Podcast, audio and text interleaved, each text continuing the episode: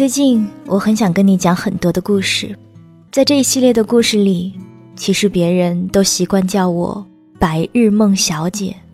我觉得虽然说是梦，说不定真的是另一个平行时空，在那里总发生着一些我所不知道的美好的，或者是悲伤的事。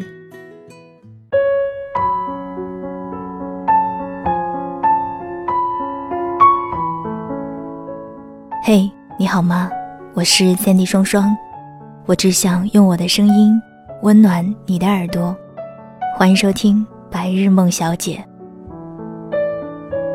今天要跟你分享的这个故事是来自于江陵的《纵使人生如初见》，摘自于《我可是你故事里那个人》。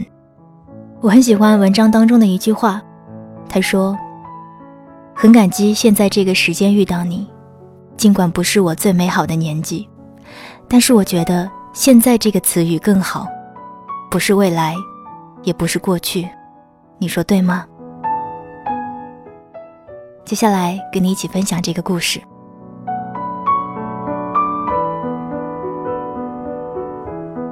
高原第一次见到杨柳是在一家咖啡厅，那一年他三十二岁，杨柳二十八岁，他们在相亲。高原相信自己表现得很好，因为他已经无数次身处这样的场合，他知道该穿什么样的衣服，配什么样的鞋子，点什么样的单，说什么样的话。他相信自己有足够的魅力可以吸引住眼前的这个女人，毕竟他已经三十二岁了，物质上足够坚实，精神上足够丰富。朋友们都说他是相亲市场上的钻石王老五。高原并不是找不到女朋友，相反，他谈过很多次恋爱，但他一直认为自己人生中最后一段爱情在三十岁那年就已经结束了。从那以后，他就只走肾不走心，有过几段短暂的恋爱关系，全都无疾而终。可是，在三十二岁的这一年，他不得不开始考虑结婚这件事情了，因为他想在三十五岁的时候能够有一个孩子。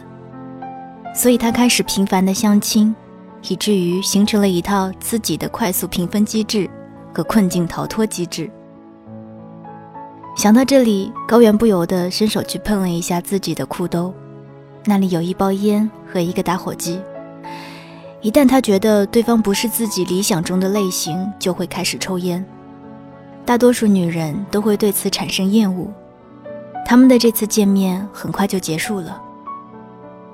万一抽烟的这招失败，他会发一条信息给好兄弟，那边就会打电话过来，编出诸如住院了、撞车了、起火了、隔壁老王死了等理由，来帮助他迅速逃离现场。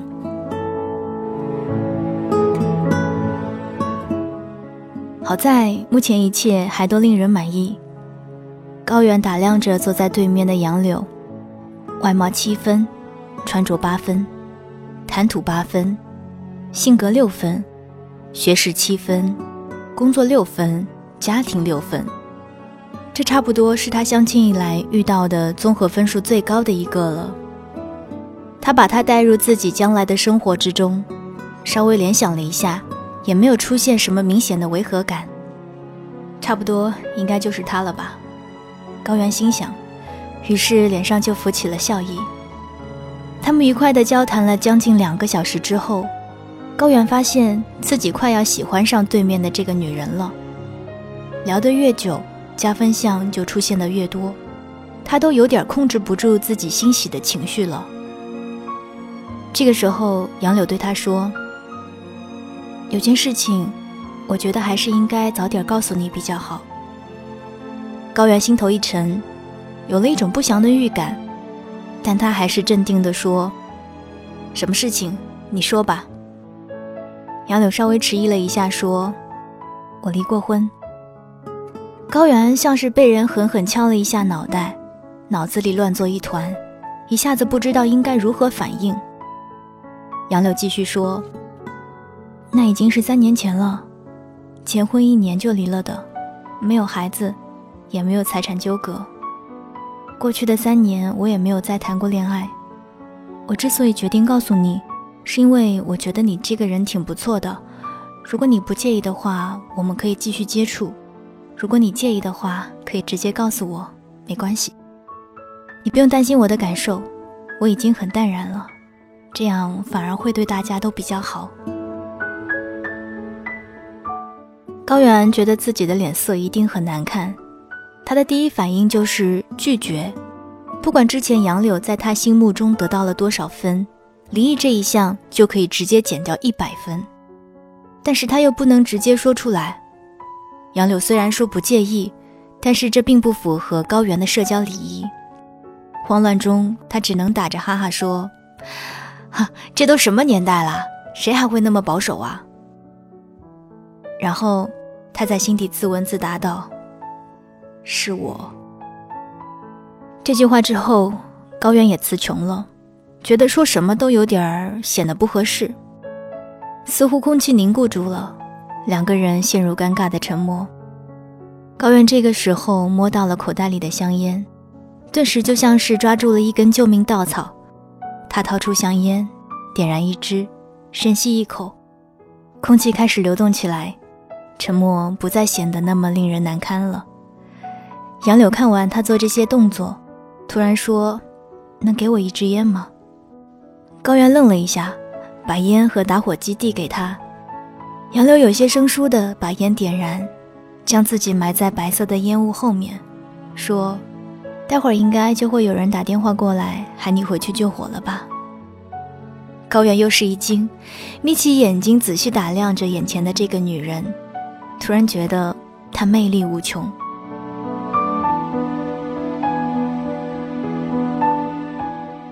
高原第一次产生想要和杨柳离婚的念头时，他三十三岁，杨柳二十九岁。那个时候他们刚刚结婚半年，而他们从认识到结婚也只用了半年，速度快的连他们自己都觉得诧异。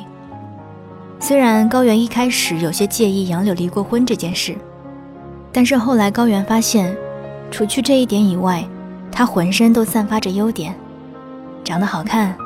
会穿着打扮，知书达理，对人真诚，孝顺父母等等等等。他在高原眼里变得光芒四射，以至于他完全忽略了那件事情。高原迫不及待地想要和杨柳在一起，然而他们已经没有足够的时间去经历恋爱的打磨和考验。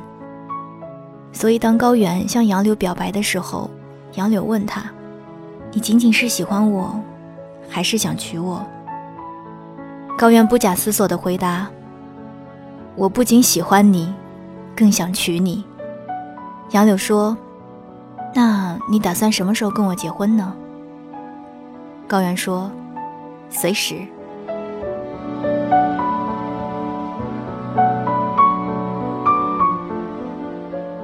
高原看着坐在书房里生闷气的杨柳，他披头散发，面色枯黄。与他曾经反感的已婚妇女一般无二。他现在很后悔当时说了那样的话，导致他们第二个月就去领了证。他觉得如果能够多几个月时间交往的话，或许他就不会想和杨柳结婚了。到目前为止，高远还不能够确切的得出婚姻是爱情的坟墓这样的结论。但是爱情带来的那些盲目，又称。选择性失明、失聪症，结个婚就一下子全好了。从度完蜜月回来，杨柳身上的光环就逐渐消失，冒出来一大堆的缺点，比如不会做家务，花钱大手大脚，看人看事特别现实，还有点工作狂。最让高原无法忍受的是，杨柳思想上的浅薄。他不读历史，也不读经济。更不用说文学和艺术。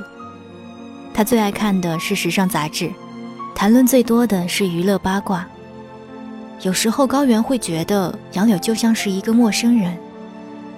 然后他离过婚这件事情就凸显出来，像一根针一样扎在他的胸口。所以他刚刚才会对杨柳说出那句伤人的话。他说的是：“这么点小事情，你干嘛要吹毛求疵？”难怪你前夫会受不了你。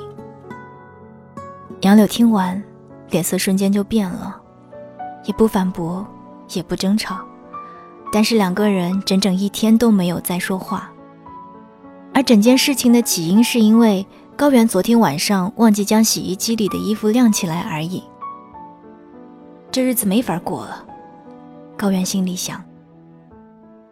他们已经这样冷战了一整天，高原在客厅里看电视，杨柳在书房里玩电脑，两个人都傲着劲儿，玩谁先开口谁就输了的游戏。为此，两个人午饭和晚饭都没有吃。杨柳把收藏家里所有的网页都浏览了一遍之后，开始对着电脑桌面发呆。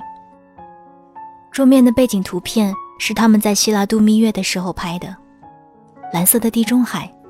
两个人笑得无比灿烂，他也不明白为什么和高原的相处越来越糟糕。他曾经对这段婚姻寄予极高的期望，以为终于找到了一个可以托付终身的人，现在却明显的感觉到高原在离他远去。我的选择真的错了吗？杨柳心想。高原是个不错的人，但是他太懒散，对一切事物都毫不在乎。身上有很多他很不喜欢的坏习惯，而且他的脾气很怪，经常生一些莫名其妙的气。最重要的是，婚姻并没有让他收心。他已经好多次看到他和其他女人的聊天记录，尽管都是一些不伤大雅的言语，但是作为一名妻子，杨柳显然是非常讨厌这种事情的。高原今天说的那句话，彻底的伤透了他的心。他以为过往已成过往，没想到高原内心深处还是介意这件事情。想来他的一些行为跟这个不无关系。杨柳不知道该如何解开他俩之间的结。旅行似乎是一剂良药，他莫名其妙地想起了洱海，他瞬间忽略了冷战的气氛，冲着客厅里的高原喊道。亲爱的，我们下个周末去洱海玩两天吧。高原也不抬头的回答道：“不想去，没什么意思。我以前去过的。”高原第一次和杨柳去洱海旅行的时候，他三十四岁，他三十岁。这并不是一次令人愉快的旅行，虽然还有三个月才到结婚两周年的纪念日，但是两个人的婚姻。正在不可阻止地走向结束，没有背叛和外遇，也没有什么强大到难以抵抗的外力。两个人却似乎总是在不停的争执和冷战，直到他们都觉得无法再忍受这样的生活。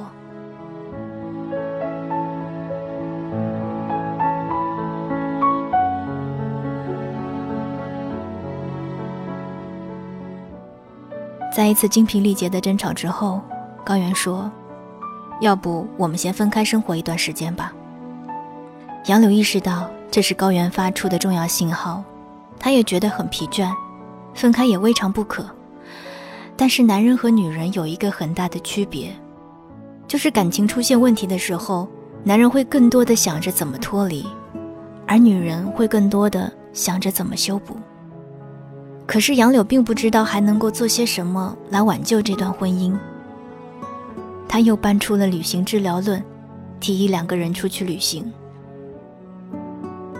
杨柳说：“说不定旅行的过程中可以找到答案，就当是给我们的感情一次重生的机会吧。”高原并不认为旅行能够带来什么改变，但是他也愿意有这样一次机会。不过他一开始不同意去洱海，他说：“那里已经被开发的不像样子了，到处都是游客。”我们干嘛不去东南亚找个清静的海岛呢？杨柳说：“但是我真的想去洱海，我曾经去过那里，我也知道那里没有以前那么清静了。但是我脑海里就是有个声音，告诉我应该去洱海。”高原勉为其难地答应了，所以他们一起到了大理，在洱海边的客栈住下。第一天，两个人哪里也没去，从早到晚。面对着洱海的波涛，坐在阳台上看书、睡觉、玩手机。大部分时间里，他们都沉默着。游客的欢声笑语时不时从楼下传来，放大着他们之间的这种相顾无言的孤独。第二天，他们终于坐不住了，决定出门随便逛逛。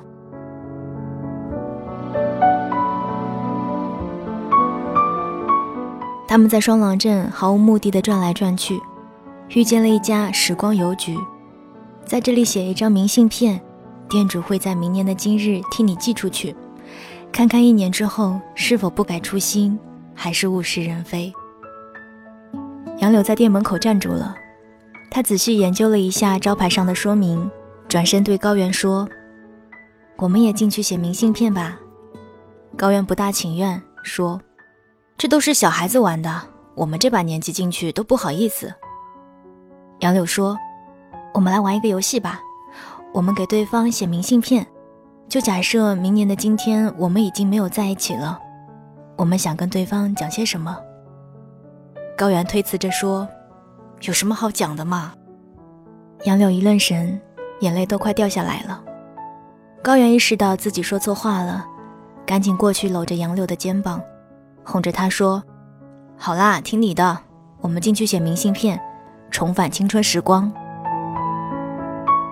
他们挑好明信片，各自找了一张桌子坐下，避免对方看到自己写的内容。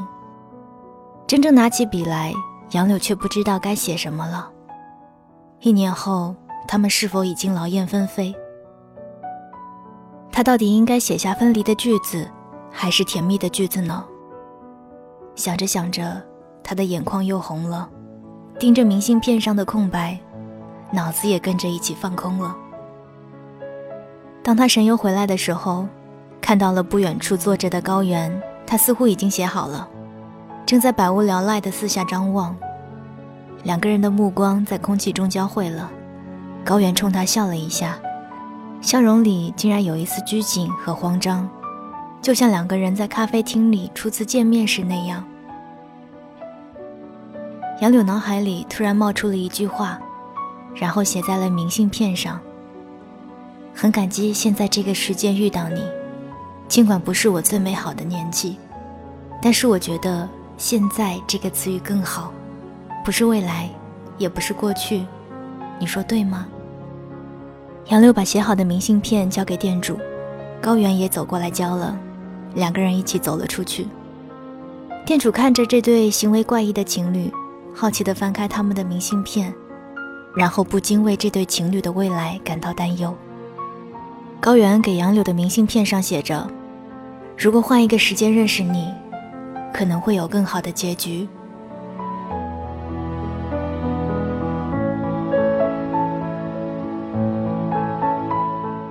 杨柳第一次在洱海见到高原的时候。他二十二岁，他二十六岁。但是三十岁那一年的杨柳已经想不起这段往事。三十岁的他坐在洱海边，开始追忆起自己二十二岁时的青春岁月。那一年似乎发生了好多事情，他的命运从此扭转了方向，用八年的时间将他打磨成现在的样子。他转过身对高原说：“我不是跟你说过？”我八年前来过洱海吗？差不多也是这个时间。更巧的是，我们现在坐的这个位置，我当年也坐在这里拍过照片。想想那个时候多年轻啊，就跟这些小姑娘一样青春无敌。没想到一转眼就老了。高原说：“岁月不饶人啊，有什么办法？我也是八年前来的洱海，那个时候别人都喊我小伙子。”姑娘们喊我欧巴，现在都喊我大叔了。高原一边说着，突然一个机灵，捕捉到了脑海里转瞬即逝的一丝信号。他说：“你八年前在这里拍的照片还找得到吗？”杨柳说：“手机里没有存，但是 QQ 空间里应该有。怎么啦？你不相信我当年的青春无敌吗？你又不是没见过我年轻时候的照片。”高原说：“你找一下嘛，我想看看。”杨柳疑惑不解地拿出手机，去翻动尘封已久的空间相册。自从人人网、微博、微信出现以后，他就没有在这里发过东西了。他翻到大理的相册，那个时候智能手机还没有流行，照片都是他拿着一个数码相机拍的，里面多数是风景和路人帮忙拍的到此一游照。他慢慢的翻过去，终于找到在他们此刻坐着的地方拍的那一张，同时也是唯一一张照片。可惜这张照片无法展现他年轻时的美丽容颜，因为只有他的背影。严格的说，应该是七个人的背影。那是一群在青旅里约伴骑行去小普陀的小伙伴。七个人坐在岸边，面朝着洱海，高高的举起右手。他那一天围着一条大红色的披肩，戴着一顶白色的圆顶帽，头发在风中飞扬。杨柳把手机递给高原，说：“就是这张，左数第二个戴帽子的就是我。”高原看着手机上的照片，整个人顿时傻掉了，记忆开始飞速倒带，因为心跳加速，他的手都开始剧烈抖动起来。杨柳察觉到他的异常，问道：“怎么了？有什么不对劲吗？”高原扭头看着杨柳，兴奋、惊奇。诧异、困惑等多种情绪交织在他心底，让他一时间不知道该如何表达。他把手机交给杨柳，用尽可能平静的语气说：“你对右边的那个人还有印象吗？”杨柳看着照片上的背影，那是一个穿着白色 T 恤的男生，戴着一顶灰色的棒球帽。七个人那天骑行回来后。就分散成三三两两的各自行动了。他和其中两个人后来还保持了一段时间的联系，但是和最右边那个男生并没有多少沟通。时间过去太久了，他已经完全记不清他的模样，但是印象中他对他好像还有些反感。其他人基本都是大学生，他的年纪要大一些，因此他总是一副我比你们都懂得多的姿态。可是，在杨柳眼里，他就是一个工作失意、生活糟糕，所以出来旅行排解的失败者。所以他们在半天的时间里，只简单的聊了几句，没有留下联系方式，就像旅途中遇到的很多过客一样，转眼就消失于记忆的洪流。杨柳眯着眼睛，努力的想从记忆里搜寻出那个男生的模样。高原在一旁忍不住说了出来：“那个人是我。”高原第一次在洱海见到杨柳的时候，他二十六岁，他二十二岁。人的一生中大概会遇见三千万人，除去百分之九十九点九完全没有交集的路人，还有三万个发生交集的过客。杨柳就在这三万名过客之中。六年后。他从过客变成了高原生命中极其重要的存在，可是，一旦他们离婚，各奔前程，杨柳就同那三万名过客依然没有太大的区别。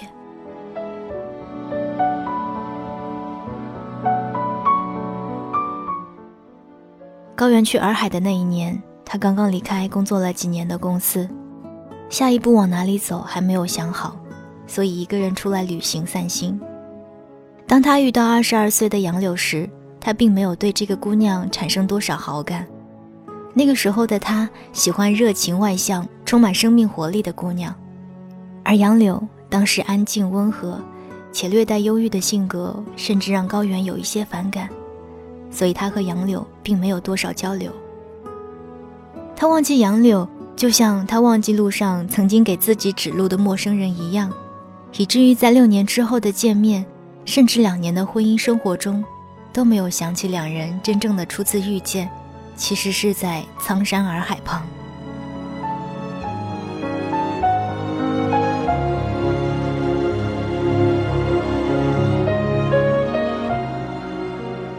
八年后的洱海边，这段往事的开启，并没有给两个人带来故人重逢般的喜悦。高原心中涌起的全是造化弄人的无力感。而杨柳已经哭成一个泪人儿。杨柳说：“你知道吗？那个时候我和我男朋友分手了，所以就一个人跑到大理来玩。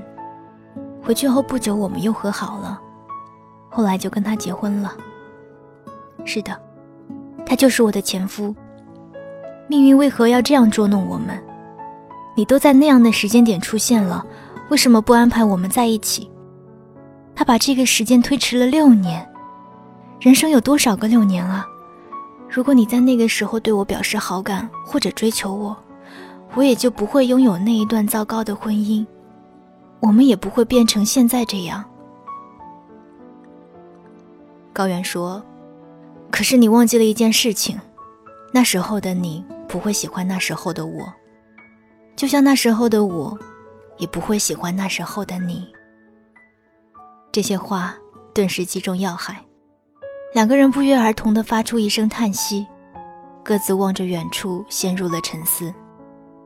太阳在西边慢慢落下，天边的云朵燃烧起来，大块大块的红色火焰掉进了洱海里，凝结成了油画板上明亮的色块。他们在这样的景色里沉默地坐着，互不相望，一言不发，直到余晖落尽，暮色四合。高远想起了自己写在明信片上的话，原来换了一个时间，这个故事也并没有一个更好的结局。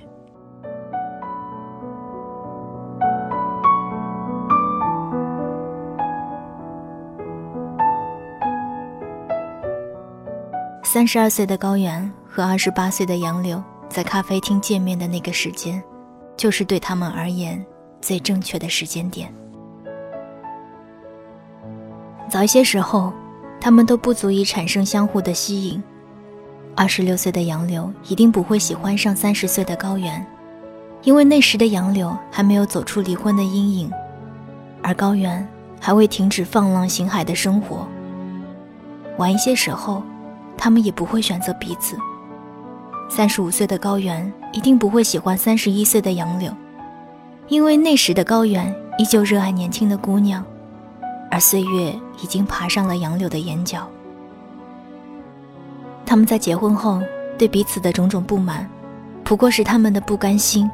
他们都以为能够在另外一个时间点遇到另外一个更好的人，书写另外一个完美的结局。实际上，他们在洱海首次相遇之后的六年里，他们经历的所有的人和事，都没有让他们称心随愿。所以高原才会在三十二岁那年再次遇见杨柳。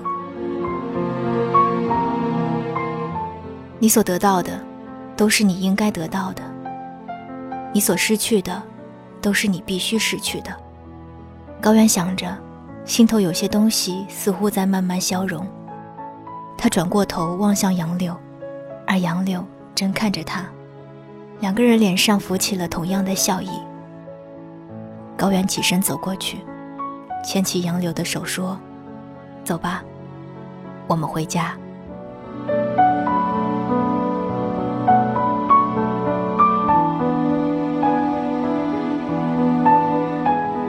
刚刚的这个故事是来自于江陵的《纵使人生如初见》，摘自于《我可是你故事里那个人》。感谢十点读书提供的文字版权。想要看到更多节目的文字信息，欢迎关注我的公众微信。你可以搜索 “Sandy 双双 ”，Sandy 是 S A N D Y。如果你喜欢这一系列的故事的话，欢迎订阅这张专辑。那今天白日梦小姐的故事就给你讲到这儿吧。我是 Sandy 双双，我只想用我的声音温暖你的耳朵。我们下次再见吧。